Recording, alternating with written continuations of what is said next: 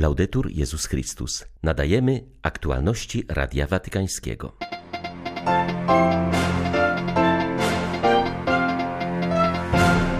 Terroryzm i wojna nie prowadzą do żadnego rozwiązania, a jedynie do śmierci, do cierpienia tak wielu niewinnych ludzi. Papież prosi o modlitwę w intencji pokoju w Izraelu i Palestynie. Trzy słowa, które są sekretem ludzkiego współistnienia to dziękuję, czy mogę, przebaczam, skazał Ojciec Święty w rozważaniu podczas modlitwy Anioł Pański.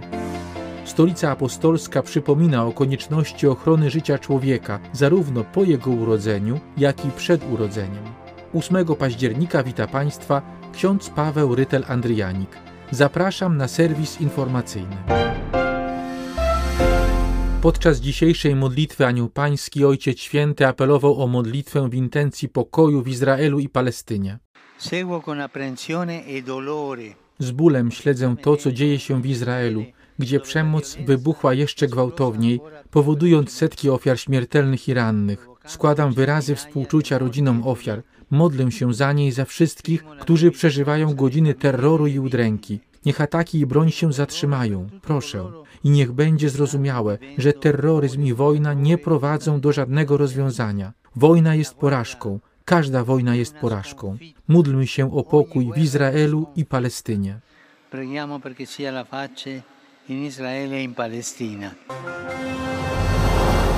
Wydarzenia na Bliskim Wschodzie, w Izraelu, w Palestynie i w strefie gazy jeszcze bardziej zagrażają kruchym nadziejom na pokój, które wydawały się być na horyzoncie po porozumieniu z Arabią Saudyjską. Podkreślił kardynał Pietro Parolin, sekretarz stanu Stolicy Apostolskiej, w spontanicznie wypowiedzianym wprowadzeniu do wykładu we wspólnocie Camaldoli we Włoszech. Oprócz wysiłków dyplomatycznych, które nie wydają się przynosić wielkich rezultatów, i mówię to również w odniesieniu do wojny na Ukrainie, musimy wszyscy zjednoczyć się w churalnej modlitwie o pokój, podkreślił sekretarz stanu Stolicy Apostolskiej.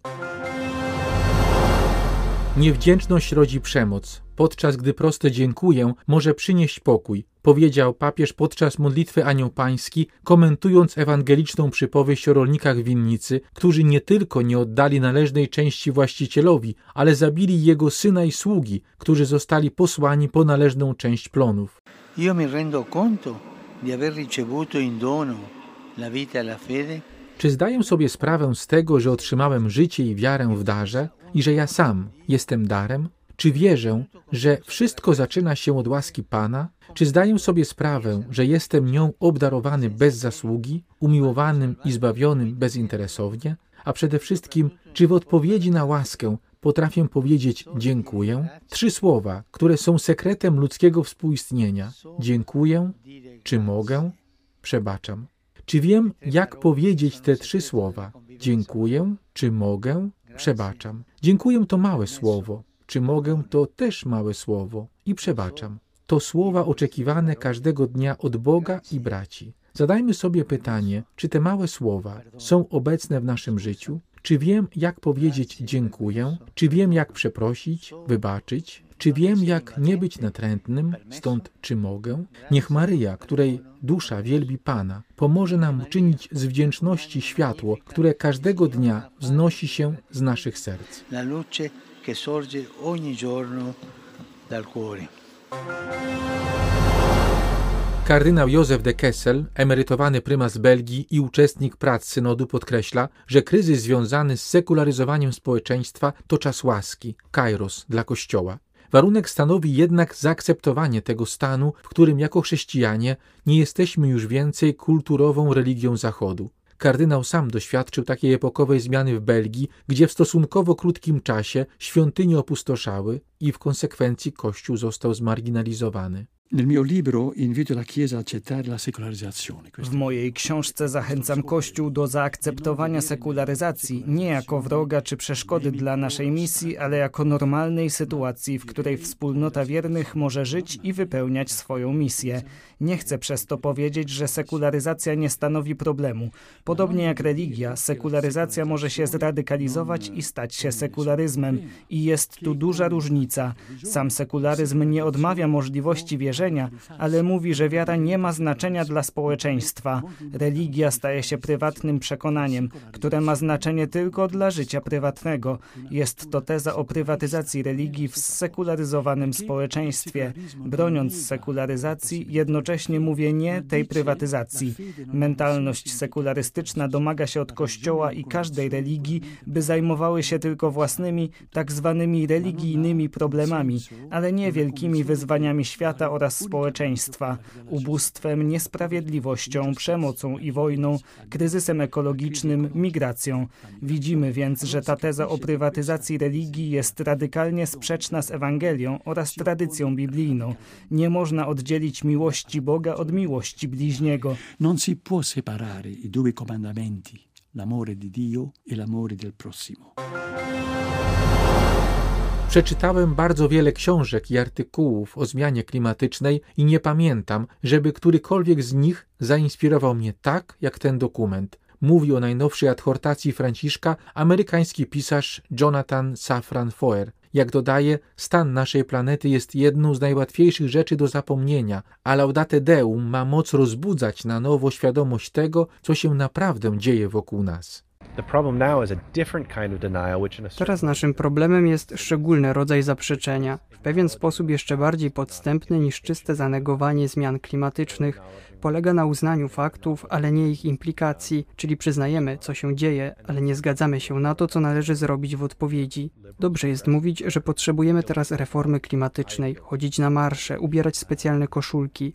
Trudno jednak spojrzeć na siebie i zapytać, do czego jestem zdolny, czy muszę tam polecieć, czy muszę zjeść ten posiłek, czy w ogóle muszę używać samochodu. Myślę, że właśnie o to prosi nas papież, abyśmy na nowo spojrzeli na naszą kulturę i przeszli od pewnego rozmawiania o zmianach klimatycznych do wcielenia w życie nowych postaw. Jedną z tragedii kryzysu klimatycznego jest to, że ci najbardziej odpowiedzialni cierpią najmniej w tej chwili, a ci najmniej odpowiedzialni cierpią najbardziej. Koniec końców jesteśmy ludzkością, a nie Ameryką, Bangladeszem czy Chinami i w tym miejscu papież ma wyjątkową pozycję, ponieważ jest przywódcą Kościoła katolickiego. Jestem Żydem, więc nie przemawia do mnie jako mój przywódca religijny, ale przemawia do mnie jako przywódca ludzkości i jest kimś, do kogo myśli sięgam pomimo praktykowania innej religii w poszukiwaniu mądrości oraz wskazówek. Godność oraz prawa dzieci muszą być chronione przez systemy prawne jako bezcenne dobra dla całej ludzkiej rodziny. Te słowa papieża Franciszka wybrzmiały ponownie w ONZ.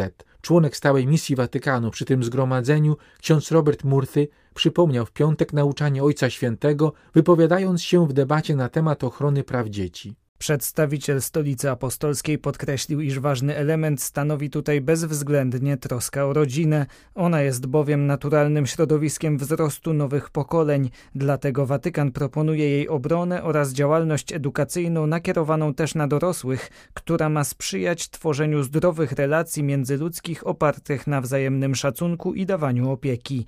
Ksiądz Murphy przypomniał również o konieczności ochrony życia zarówno po jego urodzeniu, jak i jeszcze przed nim. Wskazał, że medycyna dostarczająca sposobów zapobiegania chorobom i leczenia ich także w okresie prenatalnym równocześnie wypracowała środki do wykonywania rocznie około 73 milionów aborcji, w tym również takich, które są de facto eugeniczne. Przedstawiciel Watykanu zaznaczył, iż takie praktyki nie są kompatybilne z szacunkiem dla godności i prawa każdego dziecka. Reprezentant Stolicy Apostolskiej zauważył też obecną sytuację dorastania w o wiele bardziej rozwiniętym technologicznie świecie niż kiedyś. Taki stan rzeczy, choć powiązany z wieloma dobrodziejstwami, stawia przed młodszymi pokoleniami specyficzne wyzwania. Ułatwia także często możliwości wykorzystania dzieci, w tym seksualnego, czy poprzez wciągnięcie ich w świat pornograficzny pornografii. Ksiądz Murphy podkreślał więc ponownie rolę cyfrowej edukacji, zwłaszcza prewencyjnej. W najbliższą pięćdziesiątnicę z czterech krańców Stanów Zjednoczonych wyruszą pielgrzymki, a zarazem procesje eucharystyczne, które spotkają się w Indianapolis na rozpoczęcie Narodowego Kongresu Eucharystycznego. Właśnie otwarto zapisy dla osób chętnych, by towarzyszyć Najświętszemu Sakramentowi na jednej z czterech tras. Procesje eucharystyczne będą przede wszystkim zaproszeniem dla lokalnych parafii i diecezji, przez które będą przechodzić. Wierni będą się dołączać na konkretne odcinki lub nabożeństwa w parafiach. Plan jest jednak taki, by około 10 osób pokonało w całości każdą z czterech tras, towarzysząc zawsze Najświętszemu Sakramentowi. W sumie wszystkie pielgrzymie trasy to ponad 10 tysięcy kilometrów. W zeszłym roku wydawało się, że wszystko już zaraz dobiegnie końca. Wyjeżdżający będą wracać. Mówi Iwanka Rudakowicz o Ukraińcach, którzy opuścili swoją ojczyznę z powodu rosyjskiej inwazji. Jednak obecnie mamy inną sytuację, jak widać, a rozumiemy, iż nasi duszpasterze wciąż stoją przed specyficznymi wyzwaniami, dodaje. W obliczu takich okoliczności Centrum Godności Dziecka przy Katolickim Uniwersytecie Ukraińskim w Lwowie, gdzie ona pracuje, rusza ze specjalnym szkoleniem. Naszym oczekiwaniem jest, że wszyscy duszpasterzy. Oczekujemy, że wszyscy duszpasterze, wszyscy świeccy pracujący przy parafiach ukraińskiego kościoła grecko-katolickiego za granicą, którzy wezmą udział w szkoleniu, zdobędą lepsze zrozumienie sytuacji, stanu ludzi od strony psychologicznej, czyli chodzi tu o lepsze zrozumienie, dlaczego dane zachowanie jest takie, a nie inne i co na to wpływa, jak trauma na to wpływa, czego nie powinno się oczekiwać od ludzi. I przedstawimy również takie wskazówki, jak można zareagować na przykład na pytania, dlaczego straciłem tam rodzinę, czy dlaczego straciłem dom. To znaczy proponujemy spojrzenie bardziej od strony ludzi, którzy wspierają innych, ale zdecydowanie nie chodzi tutaj o szkolenie dotyczące tego, jak oni sami powinni udzielać pomocy psychologicznej, pierwszej pomocy psychologicznej lub dalszych interwencji. Raczej proponujemy szkolenie, by zrozumieć, co ja mogę zrobić, jak mogę w odpowiedni sposób rozmawiać z tą osobą, czy z tym dzieckiem przede mną. To bardzo ważne, bez zasłaniania się jakimiś frazesami, że wszystko będzie dobrze i tyle. A potem i tak odsyłając do właściwych specjalistów, czyli jak też rozumieć swoje ograniczenia. Тобто też rozumieć swoje межі. Abemus papam! Jan Paweł II do Polaków w pierwszych dniach pontyfikatu. Umiłowani moi rodacy, w dniu, w którym wypada jednemu z synów naszej drogiej ojczyzny podjąć posługiwanie biskupie na stolicy świętego Piotra, piszę do Was te słowa. Nie mogę ich nie skierować do wszystkich moich braci i sióstr, synów umilowanej Polski, właśnie w tym dniu, który wedle niezgłębionych wyroków Bożej Opatrzności każe mi, dotychczas arcybiskupowi metropolicie krakowskiemu, opuścić prastarą stolicę świętego Stanisława i przejąć rzymską stolicę świętego Piotra, a wraz z nią troskę o cały Kościół powszechny, która ze stolicą Piotrową jest związana z woli Chrystusa Pana. Trudno o tym fakcie myśleć i mówić bez najgłębszego wzruszenia. Zda się, że nie wystarczy serca ludzkiego, a w szczególności serca polskiego, ażeby wzruszenie to ogarnąć. Brakuje też słów, ażeby wypowiedzieć wszystkie myśli, które w związku z tym cisną się do głowy. Czyż myśli te i wzruszenia nie przechodzą przez całe nasze dzieje? Czyż nie ogarniają tego tysiąclecia, ciągu którego zachowaliśmy wierność dla Chrystusa i Jego Kościoła, dla stolicy apostolskiej, dla dziedzictwa świętego Piotra i Pawła? Były to aktualności Radia Watykańskiego. Laudetur Jezus Chrystus.